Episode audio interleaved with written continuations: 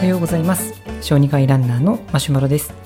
このマロランラジオではランニングが楽しくなる話や市民ランナーとして月間100キロから200キロメートルを走りながら学んだランニングにちょっと役立つ情報を配信しています。本日のテーマは僕がランニングシューズで底が固めのものをおすすめする理由です。ランニングシューズに皆さんはこだわりがありますでしょうか？薄い底が好きという人もあれば、まあ、最近だと、まあ、特にナイキが筆頭に厚底がブームですので厚底に目覚めたという人も多いかもしれません。靴の底、いわゆるソールも柔らかい方が気持ちいいから好きという人もあるかと思います。僕自身は、えー、と本番用のシューズか練習用のシューズかで、まあ、好みは変わってはくるんですけれどもこの底に関しては基本的に固めの方が好きなんです、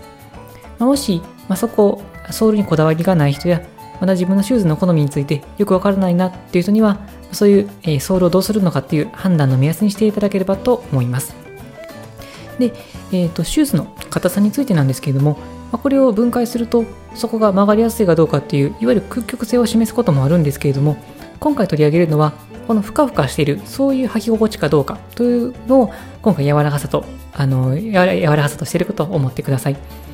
で靴のメーカーで、まあ、スケッチャーズという靴のメーカーがあるんですけれども、まあ、そこのウォーキング用のシューズを買ったことがある人は伝わると思うんですけどもあのかなりふかふかですまあ、僕もあの昔買ったことあるんですけども、なんか本当にふわふわしてて、まあ、インソールがスポンジみたいで、で、本当にこう柔らかいスポンジを履きながら歩いてるような、そんな感じのシューズかなと思います。で、まあ、そこまでではないですけども、ランニングシューズでいくと、まあ、ナイキのペガサスや、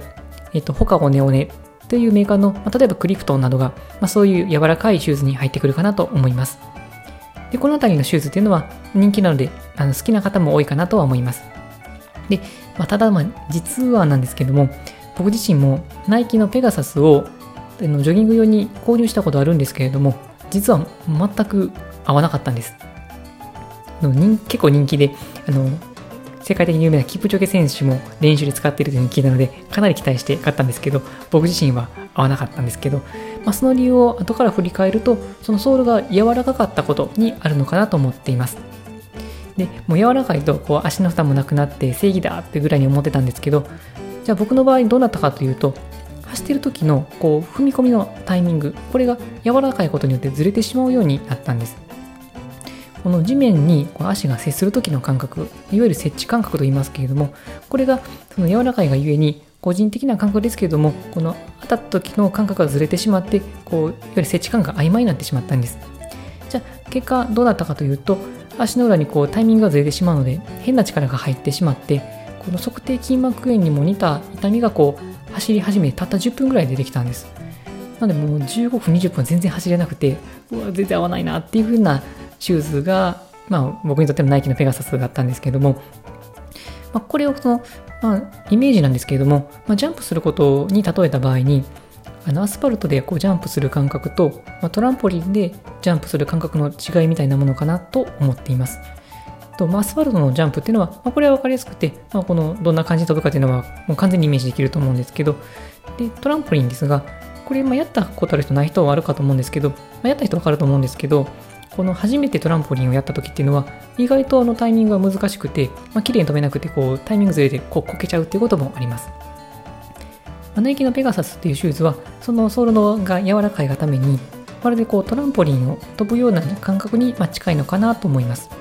で、まあ、タイミングさえばかなりまあしっかりジャンプできると思うんですけど、僕自身はその感覚をましっかりと身につけることができなくて、まあ、僕にとっては合わないランニングシューズにまなってしまったという状況です。まあ、ただ、まあ、完全にペガサスはダメだというつもりはなくて、まあ、ジャンプの例えでいくと、このトランポリンでジャンプするのが慣れた場合ですけども、アスファルトのジャンプとトランポリンのジャンプ、これを比べると、やっぱりトランポリンの方が高くジャンプできると思うんです。まあ、つまり、この感覚を使いこなせれば、爆発的な推進力を発揮できるシューズが、まあ、あのナイキっていうところのペガサスに当たるかなと思います。ま、ナイキシリーズだと、他にもペガサスターボとか、まあ、ベイパーフライっていうのも同じ感覚に近いのかなと思っています。なので僕自身の意見としては、まあ、しっかりと、まあ、地面の感覚が分かる方が、ま、変にこう跳ねたりすることはなくて、まあ、しかも変なところに力が負荷かかったりするわけでもないので走りやすくてまた足全体にも優しいのかなと思ってはいますまあ、あとはもう完全に好みの世界になるかと思うんですけど、まあ、その柔らかいがゆえに、まあ、衝撃も吸収してくれるかなと思いますので人によってはそっちの方が柔らかい方が足のトラブルがなくなりましたっていう人もいるかと思いますあとはこの逆転の発想になってくるんですけど今はまあ履いてるシューズがあってそれに対して足のトラブルがあるとかなんだか痛みが走るなっていう人は、まあ、シューズの底の硬さが、あのもし硬いの履いてる嫌だったら逆に柔らかいもの柔らかいものを履いてる人だったら硬いものっていうふうに違うものを選ぶと意外と改善するかもしれないしれないなっていうのは今回の内容です。ま、ただ僕自身としては、ま、硬い方がおすすめにはなります。でそこは硬いといっても衝撃を全く吸収しないわけではなくてあの僕のお気に入りでしたら、アシックスの GT2000 っていうそういうものがあるんですけどそれはソールが硬い方にはなるかと思うんですけど、まあ、よくよく見てみるとこうゲルが含まれていたりとかフライトフォームっていうこう衝撃吸収素材が、まあ、かなりふんだんに盛り込まれていますので、まあ、設置感覚が分かりやすい上にもう衝撃をもうびっくりするぐらい吸収してくれるので結構足に優しくておすすめです。まあ、なので、ま、衝撃を吸収して、まあ、なおかつ設置感覚がが分かるっていう点では、まあ、6の GT2000 っていうのはかなり優秀かなと思いますので、もし足のトラブルがあってダメージが少ないシューズをシューズを探している人は、まあ、6の GT2000 っていうのも一度チェックしてみてもらったらいいのかなと思います。まあ、ちなみにですけど、僕が買ったナイキのペガサスは、歩くことに関して言うと、程よい柔らかさがあって、すごく歩きやすく使いにくいので、今は完全にウォーキングシューズになっています。というわけで、本日の内容は以上です。このマロランラジオでは、このようなランニングにちょっと役立つ情報を日々配信しています。また僕自身、Twitter やブログなどでも情報を発信していますので、気になった方は URL を概要欄に載せておきますので、チェックしていただけると幸いです。それでは本日も良い一日になりますように。さようなら。